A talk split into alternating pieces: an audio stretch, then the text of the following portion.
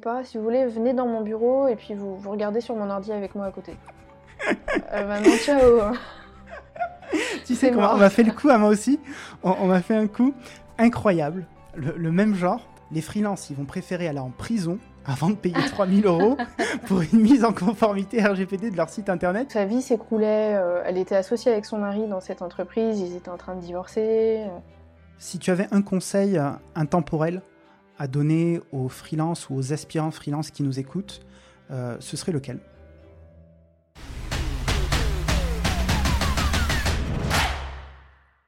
Bonjour à toutes et à tous, je suis Lilian Alvarez, freelance iOS et formateur pour indépendants.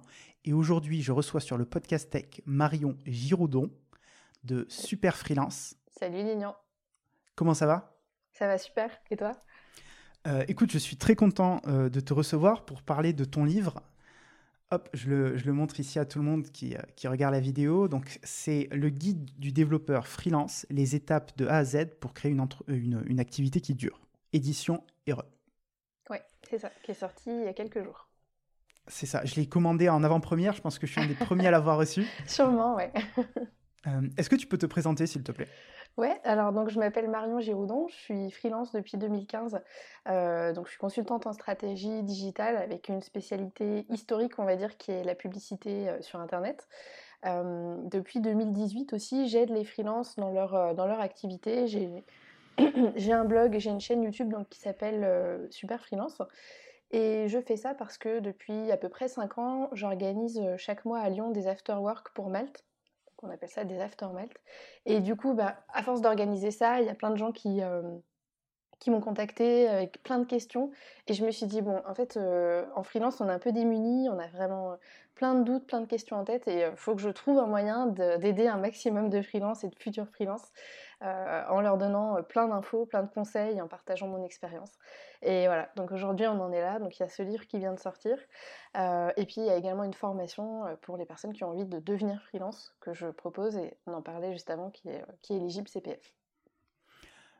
Est-ce que tu peux nous parler un petit peu de ta typologie de clients à toi aujourd'hui? À qui tu t'adresses? Oui, alors beaucoup au secteur du tourisme, par, euh, par, euh, par, amour de ce secteur-là, parce que c'est génial de travailler sur, euh, sur ce sujet.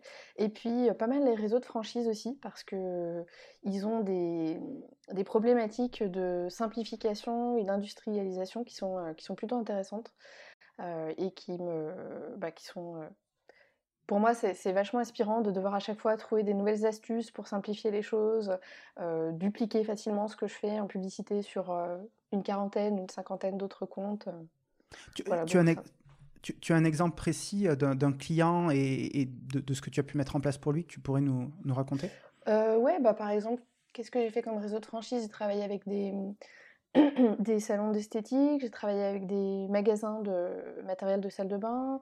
Aujourd'hui, j'ai un client qui est sur le service à la personne. Et l'idée, c'est qu'en gros, chaque franchisé puisse avoir, en général, chaque, franchisé, chaque magasin a son propre compte publicitaire. Le but, c'est que moi, je puisse mettre en place tout chez tout le monde de façon simple et quand il y a un nouveau qui vient se greffer au, réseau, bah, que je puisse ne pas avoir besoin de deux jours de boulot pour, pour remettre en place tout ce, qui est, tout ce dont il a besoin. Et quelles sont les actions types que tu vas mettre en place en matière de publicité pour eux? Bah, c'est beaucoup de process, c'est automatiser euh, au max euh, les créations de campagnes, les reporting, et puis c'est aussi euh, apprendre à bien exploiter les données que j'ai pour les uns pour qu'elles puissent aussi aider les autres. Ça, c'est important. C'est-à-dire, tu peux nous, nous donner un petit exemple là-dessus?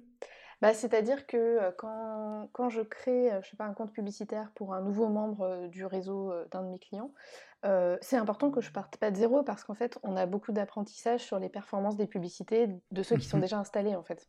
Oui. Et cette donnée-là, elle est importante parce que ça me permet toujours de faire évoluer ma méthode.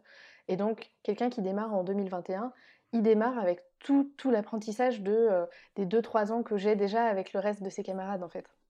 C'est génial, ça, j'imagine. C'est une forme d'asset quelque part que tu as, que tu vas vendre au, au, client, qui va te permettre de démarquer de la concurrence en disant non mais attendez, euh, là, vous m'achetez pas juste moi, Marion, mes prestations, vous achetez le résultat d'analyse d'années en arrière qui m'a vraiment permis de d'essuyer des plâtres, de faire des erreurs, d'apprendre, etc.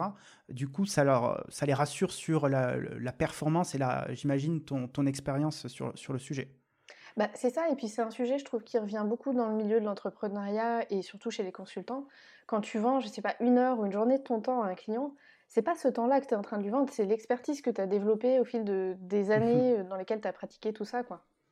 Euh, et, c'est important d'arriver à le valoriser parce que oui, euh, tu as mis une heure pour faire ça, ton client, déjà peut-être qu'il n'a pas du tout les capacités pour le faire. Et, peut-être qu'aussi, si lui avait essayé de le faire, déjà, il n'y aurait pas le même résultat. Et puis, ça n'aurait pas pris une heure, ça en aurait peut-être pris trois, quatre, parce qu'en fait, toi, c'est ton quotidien, c'est ta compétence, c'est ton habitude. où est-ce qu'on peut se procurer ton livre aujourd'hui? Alors, euh, puisqu'on est en confinement, je pense que c'est pas si simple que ça, mais heureusement les librairies sont ouvertes. Euh, donc normalement, il est dans toutes les librairies euh, un peu de taille importante, les deux citres, les Fnac et compagnie. N'importe quel libraire peut le commander. Et puis bien sûr sur, sur les sites internet, sur Amazon, sur le site d'Erol, l'éditeur aussi. Les freelances, ils vont préférer aller en prison avant de payer 3000 euros pour une mise en conformité RGPD de leur site internet je te propose qu'on rentre directement dans le vif du sujet et qu'on attaque les, gros sujets. Moi, le, principal, euh, les principaux sujets que je voulais aborder avec toi aujourd'hui, c'était surtout la prospection euh, et, tous ces domaines-là qui répondent à la question comment trouver des clients, qui est un petit peu une hantise pour, pour beaucoup de freelances aujourd'hui. Et euh, la première chose qui m'a marqué lorsque j'ai commencé à lire ton livre dès le début, c'est que tu parles d'une différence de posture entre donc tu parles de deux postures différentes, une posture de freelance plus entrepreneur, entrepreneurial, et une posture plus de freelance employé. Est-ce que tu peux nous expliquer un petit peu euh, quelles sont les différences euh, et pourquoi l'une est plus, plus, plus, importante à adopter comme posture que l'autre? Alors, le, freelance qu'on pourrait euh, assimiler à un employé, souvent c'est quelqu'un qui, qui freelance depuis pas longtemps et qui a encore du mal à s'affranchir des, réflexes, des habitudes qu'il avait dans sa, vie de salarié. Euh, c'est-à-dire que bah, y a le vocabulaire, hein, euh, il parle pas de rémunération, il parle de salaire, alors qu'un indépendant euh, n'a pas de salaire à moins qu'il soit sur certains statuts. il parle de brut, de net, alors qu'on parle de hors taxe, de TVA, mhm. voilà. Et surtout, il, a, il vend pas, il vend pas ses, comment dire, il vend pas son résultat, il vend pas le fruit de son travail, il vend sa force de travail en fait, tout simplement. Il vend de la main d'œuvre, du temps. Et je trouve que le fait de se vendre autant, souvent, c'est aussi l'un des syndromes de, euh, cette maladie du, freelance employé. Alors, il y a certains types de missions où effectivement, tu, vends du temps parce que tu es sur de la mission euh, longue durée, et je pense que c'est le cas de beaucoup de développeurs, mission mmh longue durée à temps plein. Mais euh, c'est pas grave parce qu'en fait, un, freelance qui a une, deux, peut-être trois missions à trouver par an, et, j'ai un pote qui est en, en mission freelance depuis deux ans et demi dans la même boîte à temps plein, et il n'a pas il pas forcément la question de la posture à se poser. Mais quand tu es un freelance qui vend du ponctuel, euh, qui vend des petites quantités, ça veut dire que tu es en permanence obligé de renouveler euh, ta prospection, que tu es en permanence obligé de trouver de nouveaux clients. Et là, c'est très important de te mettre dans la posture de, bah, du chef d'entreprise, en fait, parce que, ok, il n'y a que toi dedans, mais tu as quand même une entreprise, même si c'est une micro. Qu'est-ce qui fait ce chef d'entreprise? Quelles sont les, euh, les actions qu'il va mettre en place, du coup, euh, concrètement? Bah, Pour moi, il y a plusieurs étapes. Il y a le fait de se dire qu'en fait, ce que tu vends, c'est un service. C'est pas, pas toi, finalement, c'est un service. Et du coup, ce service-là, il faut qu'il trouve son public. Donc, il faut que tu saches euh, auprès de qui tu vas le vendre parce que, que tu as étudié ton marché et tu sais que les entreprises que tu cibles, elles en ont besoin. il faut que tu saches comment, comment pricer ton, service aussi. Euh, et pour ça, il faut connaître les, budgets des clients, il faut connaître la valeur que tu vas leur apporter, et puis il faut connaître aussi les prix de tes concurrents. Bon, pour ça, euh, je trouve que le baromètre de Malte, il est plutôt, euh, il est plutôt intéressant, parce qu'il te permet de savoir, pour les autres freelances qui sont sur des compétences similaires aux tiennes, quels sont les tarifs qu'ils pratiquent en tarif journalier moyen, en fonction de plein de choses, donc leur niveau d'expérience, leur localisation et vraiment bah, les langages qu'ils maîtrisent par exemple une fois que tu sais tout ça, tu es capable d'avoir un vrai service qui est packagé parce que tu sais à qui tu t'adresses, tu sais pourquoi tu leur vends et tu sais à quel service tu vas leur proposer. Et là, tu es plus dans une posture d'entrepreneur qui a quelque chose à apporter et je trouve que ça crée une relation vachement plus équilibrée en fait.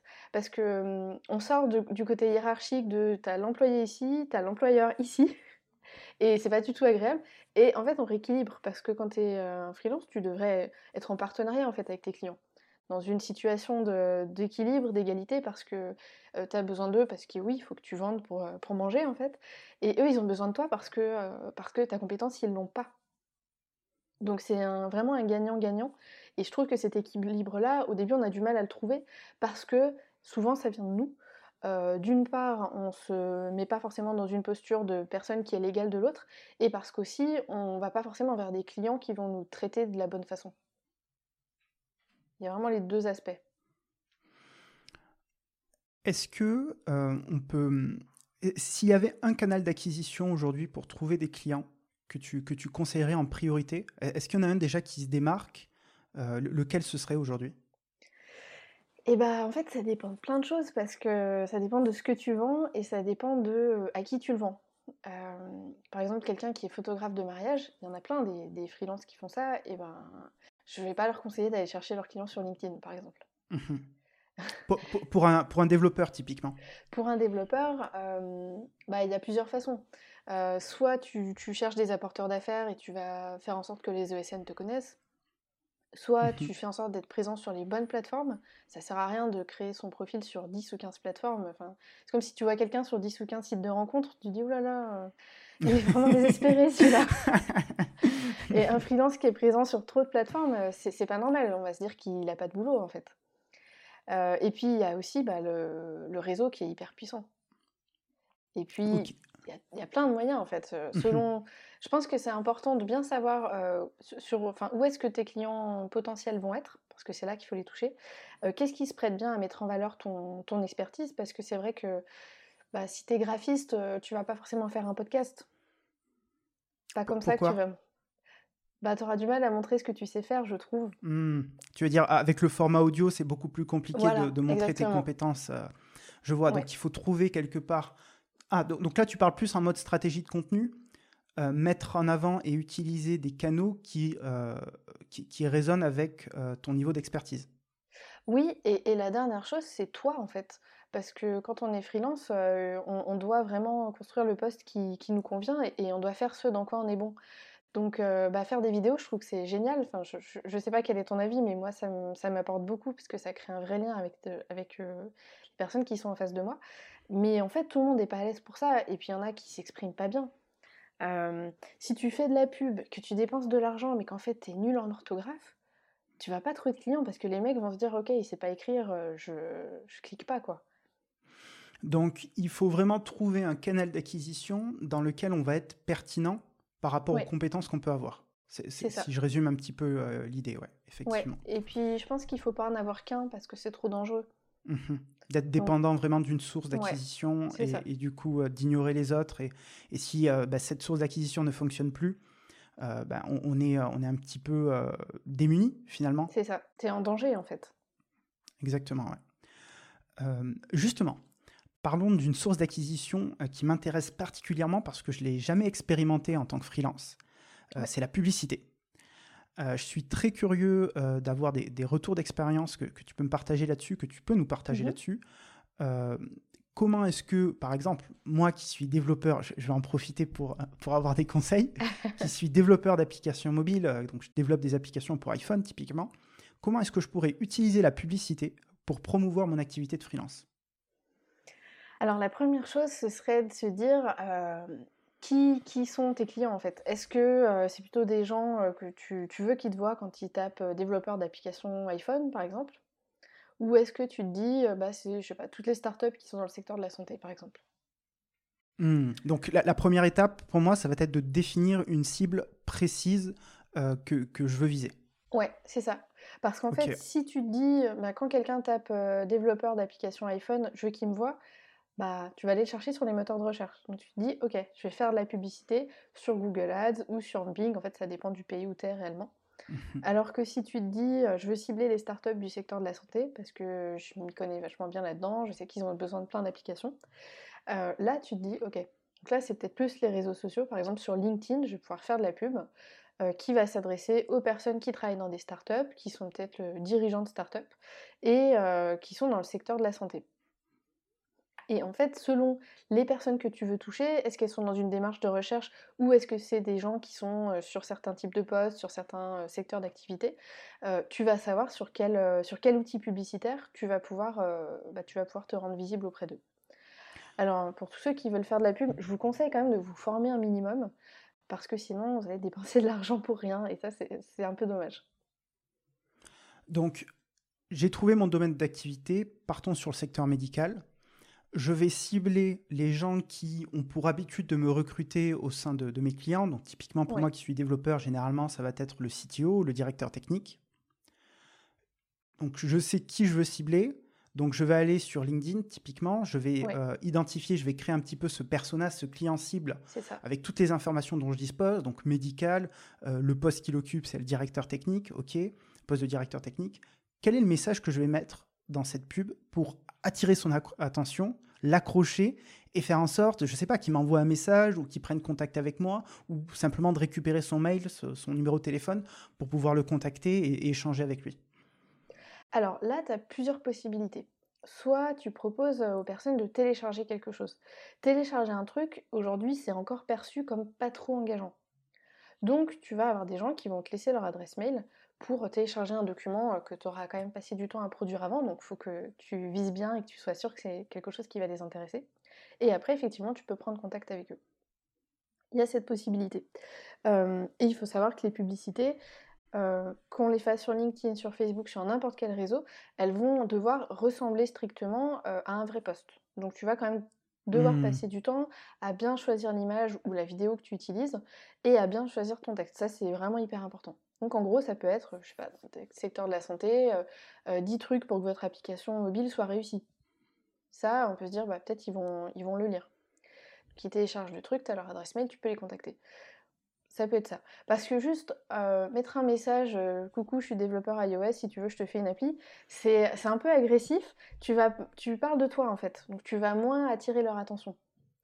Tu peux faire ça sur une, une. Comment dire si la personne est en démarche de recherche active d'une information, si tu fais de la pub Google, oui, tu peux faire ça. Il cherche un dev iOS, je suis dev iOS, c'est top. Là, en fait, bah, les gens, ils n'ont rien demandé. Tu es en train de les taper sur les réseaux sociaux. Euh, donc, tu vas essayer d'attirer leur attention. Donc, proposer de télécharger un petit document, moi, je trouve que c'est euh, pas mal euh, pour, faire ça.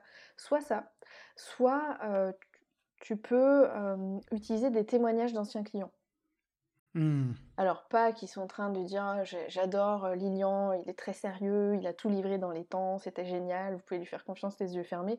Ça encore une fois c'est parler de toi. Mais si tu expliques, euh, si tu fais un petit cas client en fait, euh, ton client il parle, Lilian il a créé telle application pour nous, on a fait tant de chiffres d'affaires de plus, on a tant d'utilisateurs en plus. là tout de suite tu as beaucoup plus de, de chances de capter son attention. Donc donner des chiffres concrets où les gens vont vraiment pouvoir se projeter plutôt que des remarques globales, floues, où on ne sait pas trop à quoi ça ressemble finalement. C'est ça, exactement. Donc l'idée de cette publicité, si je comprends bien, ça va être d'apporter de la valeur à celui qui va la lire pour pouvoir, euh, bah, pour pouvoir capter son attention et surtout capter ses informations afin de pouvoir le contacter par la suite. Exactement, c'est ça. Et alors, après, je pense qu'il arrive le moment délicat où euh, tu as l'adresse mail ou le numéro de téléphone de la personne je crois qu'il y en a beaucoup qui vont dire oui, mais maintenant, euh, j'ose pas le contacter. Et c'est. Je pense que ça fait partie des choses de la vie. Hein. Quand tu es freelance, tu peux pas faire euh, que ce qui te plaît aussi. On, est mmh assez nombreux à se lancer en étant assez introvertis. Et je pense que la population de développeurs, euh, chez elle, ça se vérifie peut-être encore un petit peu plus. Et encore une fois, il faut faire les choses d'une façon qui vous met à l'aise. Donc, il faut trouver le bon moyen. Alors, prendre son téléphone, appeler quelqu'un, euh, on risque de le déranger. Je pense pas que ça soit forcément la bonne formule.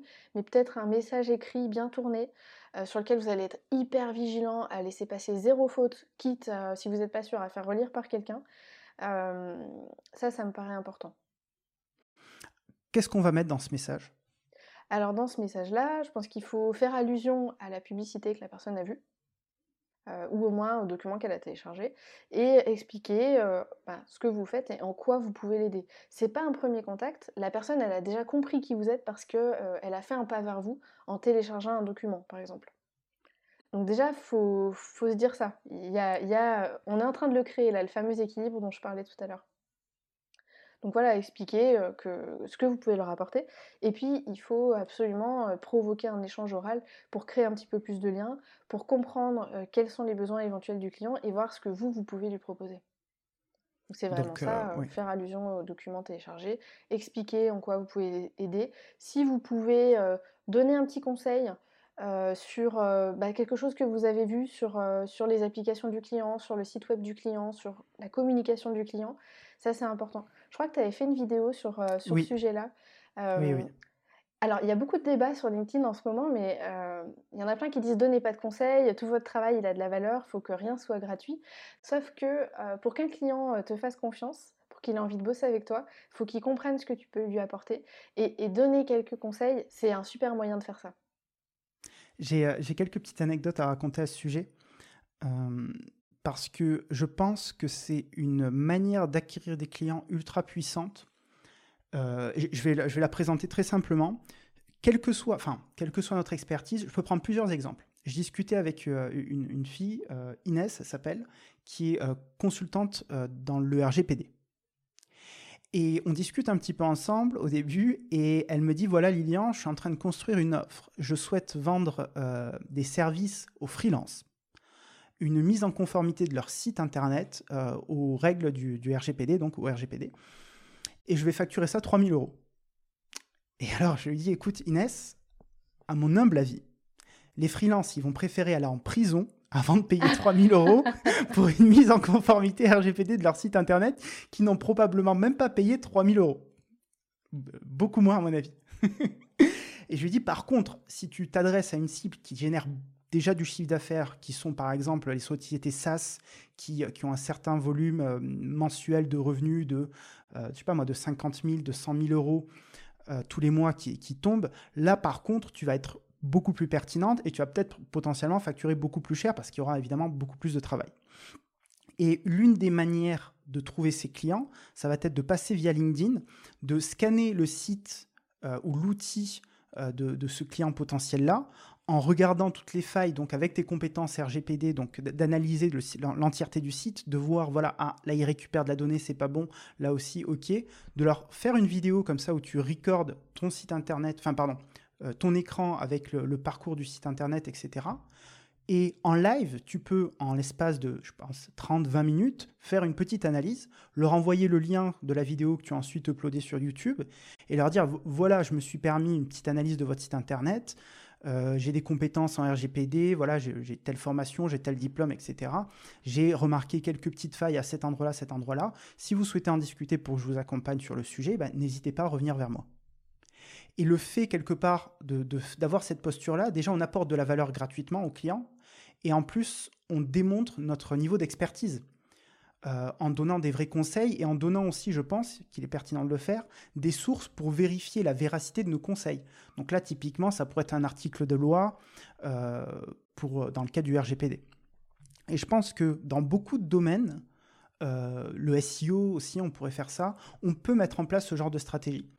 Oui, puis c'est vrai qu'en ce moment, je vois passer beaucoup de, de posts sur LinkedIn où les gens disent oh, j'en ai marre de recevoir des, messages commerciaux qui ne sont pas personnalisés. Mhm, Là, je pense qu'on ne peut pas faire plus personnalisé. Absolument, absolument. Euh, ok pour ça. Euh, super stratégie, très intéressant. Il faudra peut-être que, j'essaye un, de ces jours cette, euh, cette stratégie de publicité. Je t'avoue que j'ai essayé, mais un petit peu différemment. D'ailleurs, je pourrais peut-être réutiliser ce que j'ai déjà fait. J'ai contacté Malte euh, est la responsable de, du, contenu sur, sur le site de Malte et je lui ai proposé d'écrire un article, euh, 7 conseils pour recruter un développeur mobile. Oui. Euh, avec euh, voilà un petit peu mon retour d'expérience en tant que, de, certes de l'autre côté en tant que développeur, mais en mettant la place du client, en me disant, ben, voilà, généralement, les, les, peurs des clients lorsqu'ils recherchent un développeur.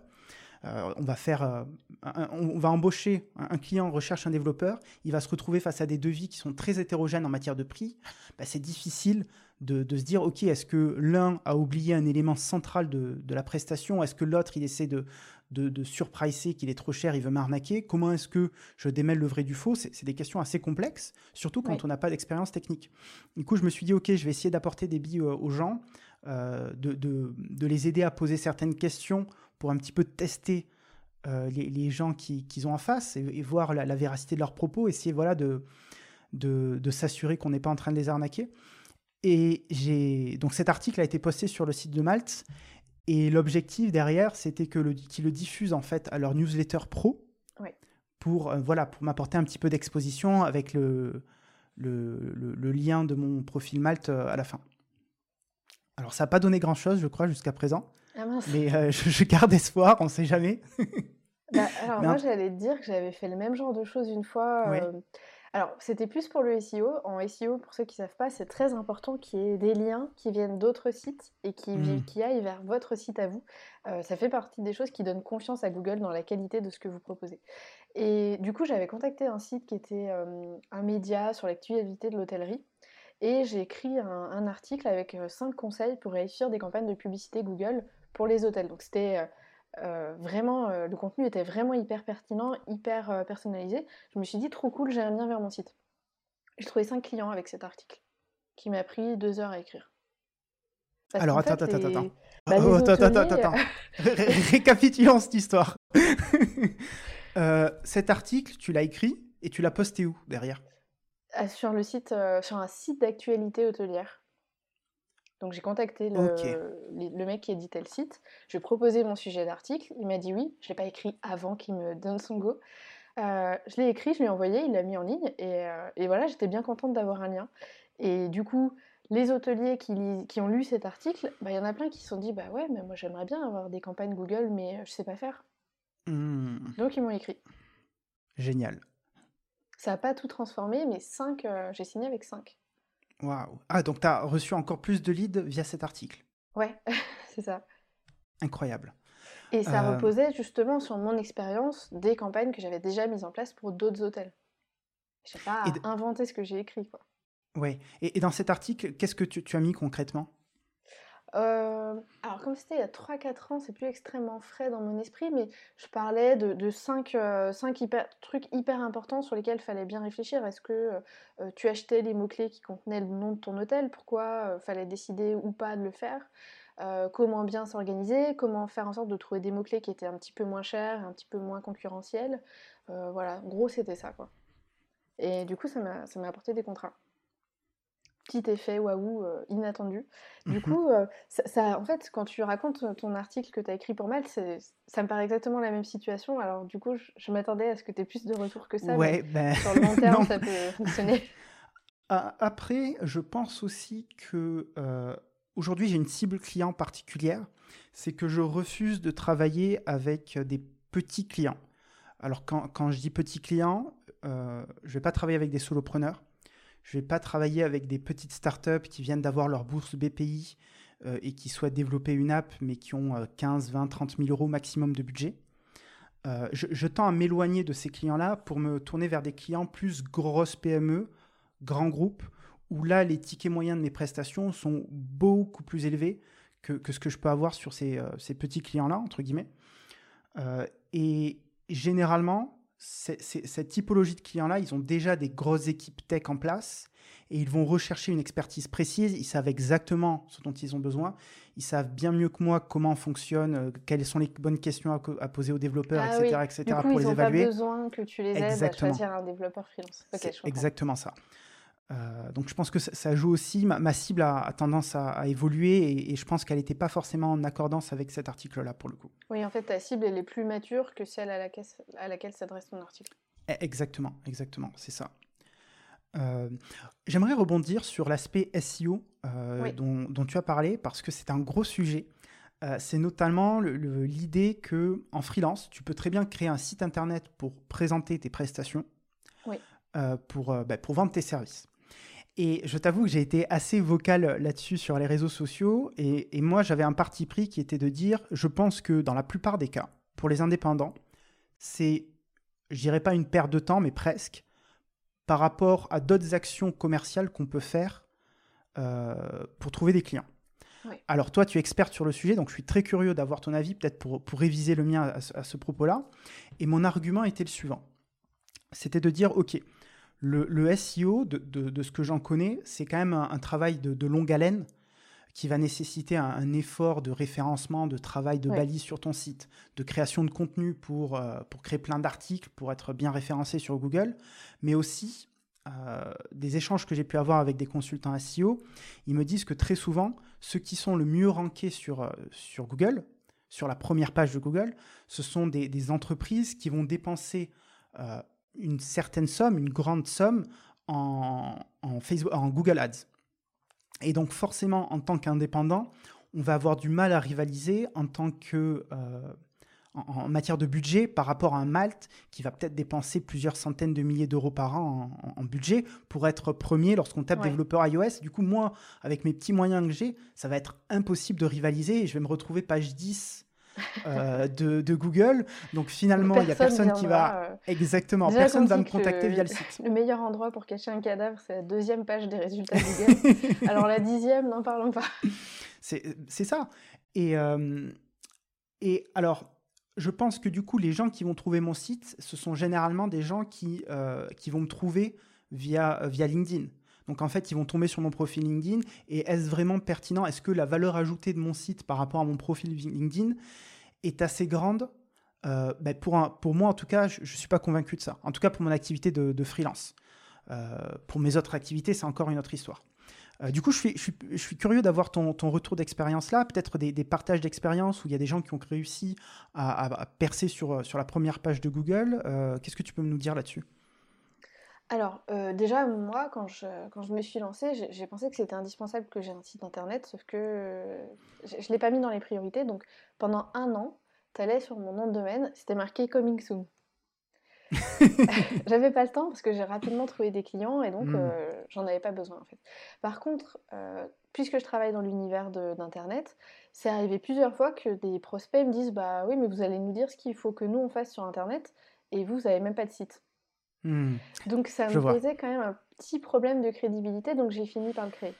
Euh, après, c'est vrai que quand on veut être bien référencé, euh, ça prend du temps à tous les niveaux. Ça prend du temps parce que ça met du temps à porter ses fruits et parce qu'il faut investir du temps aussi euh, pour bien optimiser tout ça, pour bien choisir ses mots-clés. Et puis, c'est quand, même, c'est quand même un métier, c'est quand même du temps d'apprentissage si, si c'est pas notre job du coup.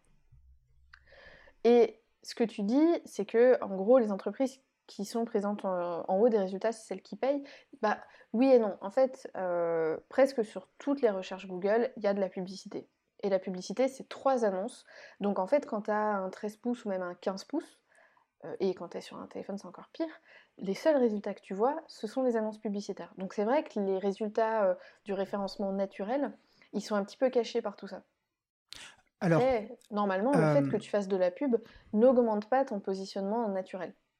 Alors justement, c'est le discours que c'est pas le discours que j'ai entendu de, des consultants SEO, euh, notamment euh, parce que euh, ouais, j'avais une discussion grosso modo avec un des participants de ma formation qui est consultant SEO aujourd'hui et qui me disait que l'agence qui était numéro 1 en référencement SEO sur Google euh, elle était euh, numéro un parce qu'il dépensait des sommes tellement colossales en, référencement que, euh, que, selon lui, en tout cas, il y avait un lien entre le fait de dire, voilà, Google ne va pas les, ne pas les mettre en, résultat numéro un au vu de ce qu'ils dépensent, et que justement, il y avait un lien, même si c'était le référencement naturel qui était...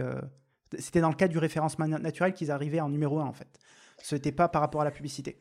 Tu, ne penses pas qu'il y ait de lien, toi, aujourd'hui Il y a débat là-dessus. Google, il continue de dire qu'ils euh, ont un algorithme avec 300-400 critères et que euh, que tu dépenses ou non euh, de la pub sur Google Ads, ça ne fait pas partie des critères. Donc, normalement, il n'y a pas d'effet direct. Après, c'est vrai que oui, il peut y avoir des effets indirects. Google, il s'attache à des signaux, genre, c'est tout con, mais le taux de rebond de ton site. oui. Plus quand les gens viennent sur ton site, euh, s'ils s'enfuient dès qu'ils arrivent, Google, en fait, il le sait parce qu'il y a plusieurs choses qui, vont l'aider à savoir. Beaucoup de sites ont Google Analytics. Euh, si mmh tu as cliqué dans un résultat, hop, tu reviens tout de suite sur la page de résultat, c'est que bah, le résultat sur lequel tu as cliqué, ça t'a pas beaucoup intéressé. Euh, et, du coup, oui, ça peut avoir un impact indirect. Mais je connais aussi des sites qui n'ont jamais dépensé un euro sur Google Ads et qui sont premiers sur plein de, de recherches. Donc, je me freinerai pas trop là-dessus. Mais je me freinerais sur le fait que, bah oui, sur beaucoup de recherches, on, est un peu caché parce qu'il il y, a les annonces publicitaires qui s'affichent en, dessus et c'est fait de façon à ce que les gens qui s'y connaissent pas trop ne comprennent pas que c'est de la pub, donc ils vont cliquer là-dessus en priorité. Je, pense aussi qu'il y, a un aspect qui est intéressant par rapport au fait d'avoir son site internet, c'est que tu es chez toi un petit peu. Tu peux pas te faire virer de ton site internet, euh, contrairement à ton profil LinkedIn, euh, qui, même si ça paraît assez marginal comme, euh, comme expérience, c'est assez rare, mais tu pourrais très bien te faire virer de, LinkedIn, de Malte, etc. Du jour au lendemain, ton site internet, c'est un petit peu ton chez-toi. On ne peut pas t'exclure de, ton chez-toi. Donc, il y, a quand même cet avantage-là qu'on ne peut pas nier. Et, c'est vrai que ce que tu dis a, beaucoup de sens, je pense. Euh, notamment pour, euh, parce que j'en ai discuté justement avec la, personne que j'accompagne sur le consultant SEO, qui est consultant SEO, et qui m'a dit qu'il avait trouvé un client justement euh, parce que la personne l'avait avait vérifié le, son ranking sur Google en tapant une certaine requête pour voir s'il il était si compétent que ça. Donc c'était vraiment une, sa jauge de crédibilité quelque part en tant que consultant SEO. Bah, c'est est-ce que je suis capable d'être bien, d'être bien positionné sur Google? Et donc forcément là, ça, ça prend tout son sens. Complètement. Et puis après, il faut, voir aussi quels sont, qu'est-ce qu'on en attend. Est-ce que c'est juste, on a fait un petit site vite fait qui permet euh, rapidement de montrer ce qu'on est capable de faire? Et je pense que bah, par exemple, si tu es développeur WordPress et tu n'as pas de site internet, euh, mmh c'est problématique. En fait, selon vos métiers, je pense que c'est pas, euh, c'est pas pertinent pour tout le monde. Par exemple, Thomas, qu'on connaît tous les deux, euh, qui est développeur iOS aussi, euh, je sais pas où il en est actuellement, mais il y avait une époque où, quand tu allais sur son nom de domaine, il y avait une redirection vers son profil Malt. Ça mmh. l'intéressait pas du tout d'avoir un site internet. Après, c'est vrai que si on veut faire de la pub sur Google, on a besoin d'un site. Si on veut avoir un blog, on a besoin d'un site. Il faut vraiment réfléchir, si on a un site internet, qu'est-ce qu'on en fait? Parce que ça coûte toujours un petit peu d'argent, même si on le fait soi-même, même si on prend un hébergement pas trop cher, et ça prend forcément du temps. Donc, faut bien réfléchir, si j'ai un site internet, il va me servir à quoi?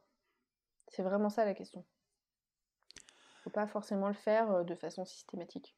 Mais je connais quand même des gens, des, illustrateurs, des traducteurs, hmm. qui ont des clients grâce à leur site web. Et ils sont trouvés via Google? Oui. D'accord. Ok. Euh, quel est le canal d'acquisition qui te rapporte le plus de clients à toi aujourd'hui? Ah, moi, c'est mon réseau. Ton réseau? Ouais, deux missions sur trois viennent du réseau. Waouh. Euh, comment est-ce que tu entretiens ton réseau, justement? Alors, euh, bah, jusqu'à ce qu'on soit empêché de faire notre vie correctement par le mhm. Covid, bah, tous les mois, j'organisais les, les fameux after work Melt à Lyon. Donc euh, ça, ça m'a permis de constituer une grosse communauté d'autres freelances sur des compétences similaires ou pas. Euh, et, pourquoi c'est important euh, d'avoir d'autres freelances dans son réseau C'est que c'est des gens qui sont déjà habitués à travailler avec des clients qui travaillent avec les freelances. Toutes les entreprises ne sont pas prêtes à travailler avec des freelances pour plein de raisons. Ça peut être bah, parce que ils ne sont pas habitués à travailler avec quelqu'un qui n'est pas dans leurs locaux. Ça peut être parce qu'au niveau des accès, des infrastructures, euh, travailler avec un extérieur, c'est pas forcément quelque chose qui est facile pour eux. Il peut y avoir plein de raisons, ou alors juste parce qu'ils préfèrent euh, la sécurité, si on peut dire, euh, de bosser avec une agence, une vraie entreprise dans leur esprit. Donc ça, c'est plutôt précieux. Et puis les autres freelances qui sont sur des métiers similaires du digital, ils nous vendent plus facilement finalement. Parce que du coup, quand on arrive vers le client, le client sait déjà pourquoi, euh, il a besoin de nous, parce que quelqu'un lui a déjà expliqué. Donc ça, c'est plutôt cool. Euh, et puis, bah, les, les freelances qui ont des compétences similaires, des fois, euh, ils sont full, donc ils peuvent pas prendre de nouvelles missions. Ils envoient les prospects aux copains. Ou des fois, bah, ça m'est arrivé que quelqu'un me dise Je t'envoie ce client parce qu'il y a une partie du travail qui est à faire en anglais et je suis pas du tout à l'aise pour le faire. Donc euh, ça, c'est vraiment hyper puissant. Et alors comment je l'entretiens? Bah, Déjà, euh, je fais en sorte que, que l'ascenseur fonctionne dans les deux sens. Parce que les, clients vont, les gens vont continuer de t'envoyer des clients si toi tu leur en envoies de temps en temps. Donc c'est important quand on a une mission qu'on veut pas ou qu'on peut pas prendre de ne bah, pas laisser le truc comme ça et de passer à quelqu'un d'autre. Euh, et puis euh, bah, le relationnel aussi, il se travaille en continuant, continuant d'aller dans des événements. Alors en ce moment on peut pas, mais euh, en organisant des choses, en, continuant d'appeler les gens, d'envoyer des petits messages, en interagissant avec eux sur les réseaux sociaux. Ça c'est tout bête. C'est c'est plus facile de commenter un post que d'envoyer un message à quelqu'un alors que t'as pas forcément quelque chose de précis à lui dire, mais ça me paraît très important. Et, et, du coup, quand on se dit je veux travailler mon réseau, il faut d'abord savoir, ok, mais tu veux qui? Tu veux des prospects? Tu veux des prescripteurs? Et moi, au début, je, pensais qu'il fallait que je cherche des clients, en fait, en, allant à des apéros d'entrepreneurs, des trucs comme ça. Et je me suis retrouvée avec plein d'autres gens comme moi, qui étaient soit des start qui voulaient des fonds, soit des freelances qui voulaient vendre leurs services. Donc il n'y y avait rien d'intéressant pour moi. Et du coup, euh, je me suis rendu compte que c'était beaucoup plus efficace euh, de travailler un, réseau solide de, freelance en fait. Parce que voilà, un freelance que je rencontre, il va m'appeler, enfin, je sais pas, une fois, deux fois, trois fois par année euh, avec un projet pour moi, quoi. Ouais, c'est vrai que cette notion de prescripteur, elle est, elle est vraiment importante. Euh, je te rejoins, j'utilise un petit, la, même technique que toi. J'envoie généralement ce que j'envoie et tu en parles dans le livre, il me semble. Euh, c'est un petit article. Euh, typiquement, je, lis un, article que je trouve pertinent sur un, sujet donné qui va potentiellement aider mon client. Ben, je, vais, lui partager, je vais lui envoyer un message sur WhatsApp. Je lui dis hey, Salut, j'espère que tu vas bien. je suis tombé sur ça, je pense que ça peut t'intéresser. à bientôt. Un message tout simple. Euh, des petits trucs euh, artificiellement qui, qui, permettent de générer un peu de contact, euh, bah, soit avec les freelances ou les membres de notre réseau avec qui on veut rester en contact, soit avec des clients bah, qu'on a quand même envie de fidéliser. quoi. Ouais, et c'est vrai que c'est pas forcément évident, c'est pas forcément naturel, mais tous ces petits prétextes de communication, faut, faut sauter dessus en fait. Carrément, carrément. Est-ce que euh, tu pourrais nous raconter ton pire et ton meilleur souvenir euh, de freelance? Ah, alors mon pire souvenir de freelance, je dirais que c'est à mes débuts. Euh, j'étais dans un espace de coworking et euh, j'avais une première mission avec un ancien employeur, mais j'attendais euh, avec hâte le premier vrai client, tu vois, celui qui me connaissait mhm. pas, qui faisait appel à moi juste pour, euh, pour mes services. Et, il est venu, donc c'était quelqu'un qui était dans cet espace de coworking, qui avait une petite agence digitale qui se cassait complètement la gueule. Je ne l'ai pas compris à ce mhm. moment-là. Mais elle avait un client dans l'automobile qui avait des campagnes Google. Euh, j'avais pas mal d'expérience dans l'auto, je connaissais bien euh, les campagnes Google, donc euh, j'étais le bon profil pour elle. Et donc on a créé un lien vraiment d'amitié. moi à cette époque-là, j'avais ma mère qui était très malade et qui était hospitalisée, j'avais des problèmes de voiture. M'avait proposé de me prêter sa voiture pour que j'aille rendre visite à ma mère. Enfin voilà, c'était un lien vraiment très fort qui s'était créé. sauf que ce qu'elle me disait pas, c'est qu'elle était en liquidation judiciaire. Et donc euh, j'avais travaillé avec elle sur deux clients différents qui l'avaient bien réglé, sauf qu'elle, elle ne me payait pas. Et c'était le début, donc j'étais très très mal à l'aise avec ce sujet euh, de l'argent. Donc j'avais relancé un petit peu sur les paiements, me oh, il est pénible mon comptable, je vais lui redire qu'il faut qu'il paye ta facture. Jusqu'au jour où elle m'a appelé pour me dire la vérité en fait. Et ça faisait 2-3 mois que, bah, que j'attendais les sous, quoi. Et c'était une de mes premières missions, donc euh, j'avais envie d'être payée, quoi. Ce qui me paraissait assez normal. Qu'est-ce qu'elle t'a qu'est-ce qu'elle t'a dit au téléphone Alors, elle m'a dit au téléphone qu'elle était en... liquidation judiciaire, en fait. Donc, euh, aucun argent pouvait sortir. Et, euh, et, comment tu as réagi à ce moment-là? Euh, Alors, elle m'a proposé de récupérer les clients en direct. J'ai senti que c'était un moment très difficile pour elle, en fait, parce que sa vie s'écroulait. Euh, elle était associée avec son mari dans cette entreprise, ils étaient en train de divorcer. Euh, elle se retrouvait à 50 ans, elle est habitée dans un petit studio en n'ayant plus de sous. Euh. donc, donc j'ai senti que c'était vraiment une situation très pénible pour elle. j'ai été très blessée par le fait que qu'elle m'ait caché ça, en fait. Elle, elle essayait de sauver un peu ses meubles, de garder ses clients en espérant que ça s'arrangerait. Euh, ce que je peux comprendre, sauf que ben, moi j'étais un peu le, j'étais un peu le, pigeon là.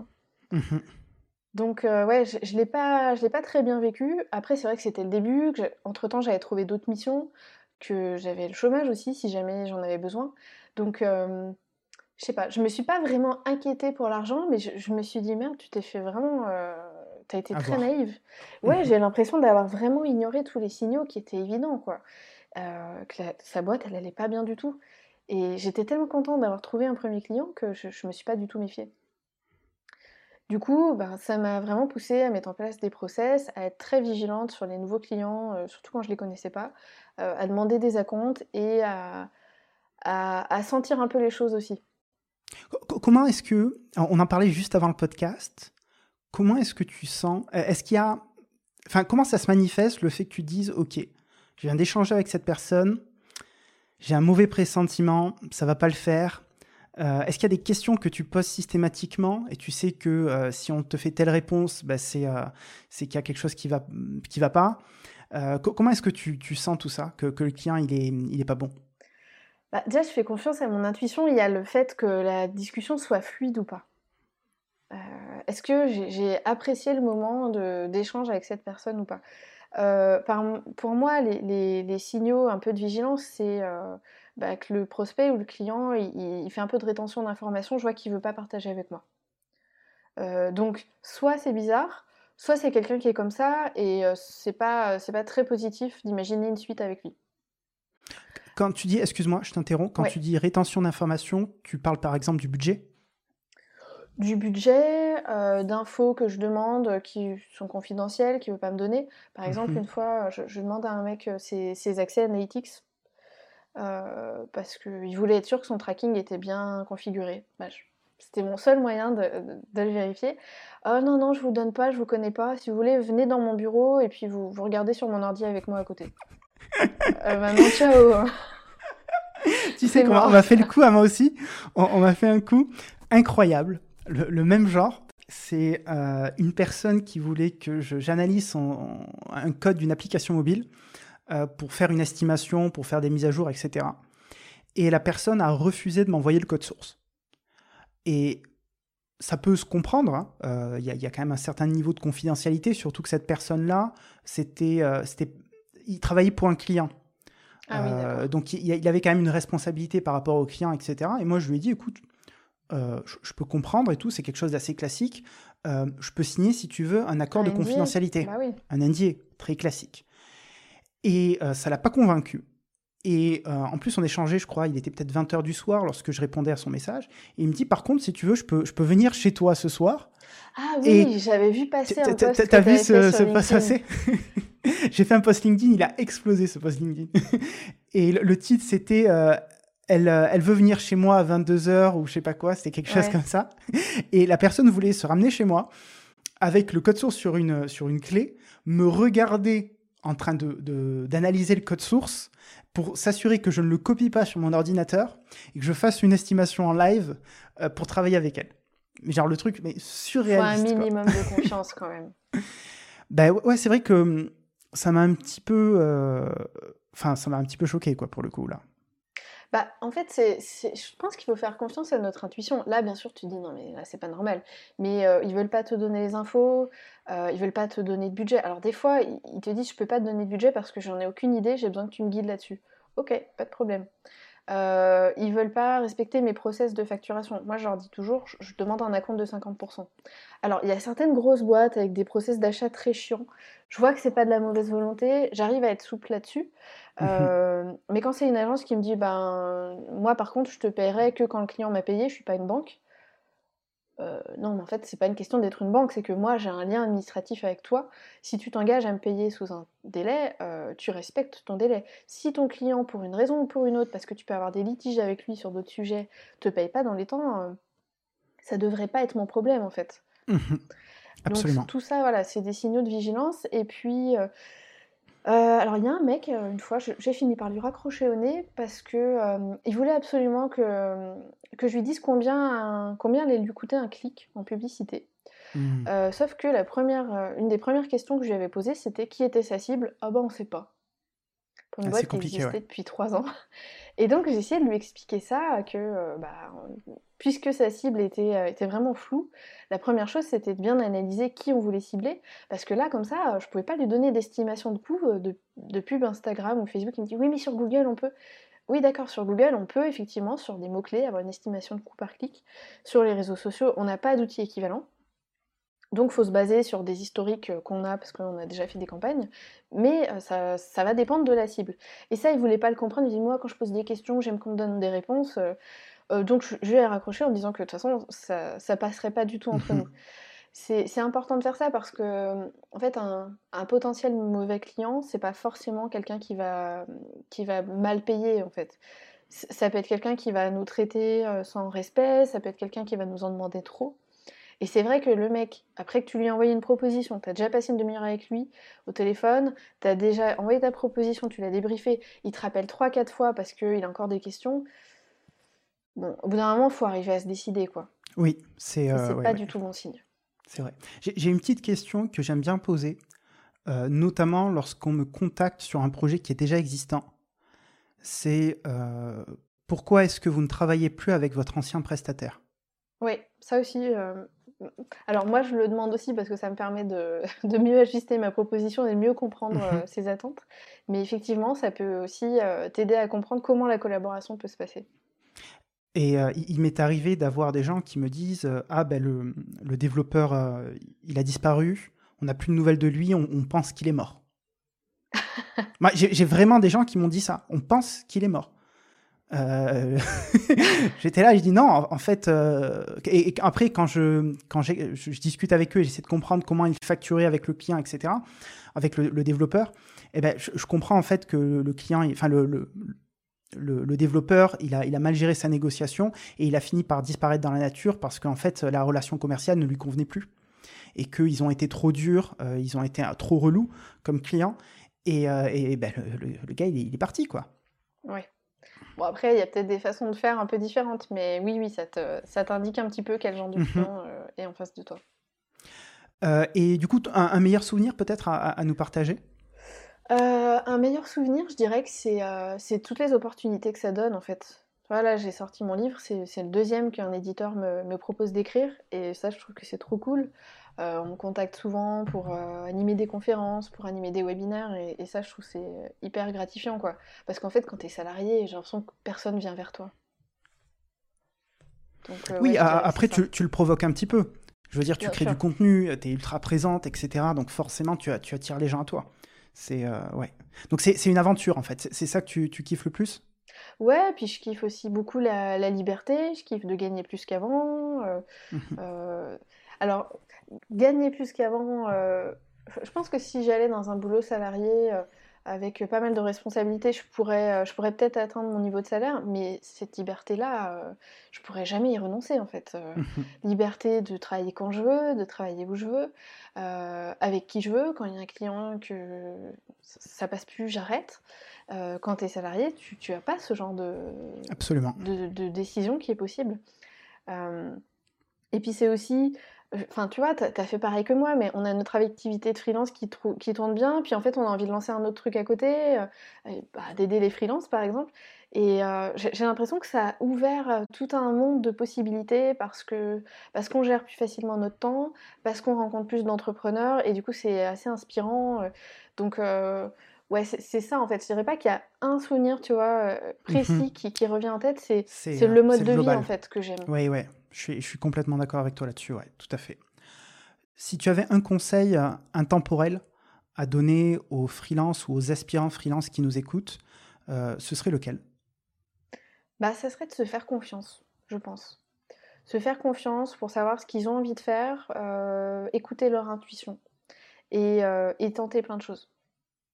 Je pense que la confiance, c'est quelque chose qui manque à beaucoup. Marion, on arrive à la fin de l'entretien où est-ce qu'on peut te retrouver? Alors, on peut me retrouver sur YouTube, vous cherchez Super Freelance, sur mon blog aussi, donc super-freelance.com, et puis bien sûr bah, sur, euh, sur LinkedIn. Hein. C'est les endroits où je suis le plus présente. Rappelle-nous où on peut acheter ton livre? Alors, euh, Amazon principalement, et puis les, grosses librairies, euh, si vous pouvez vous déplacer pendant, pendant le confinement. On mettra tous les liens en description. Merci beaucoup Marion. Bah, merci à toi de m'avoir invité.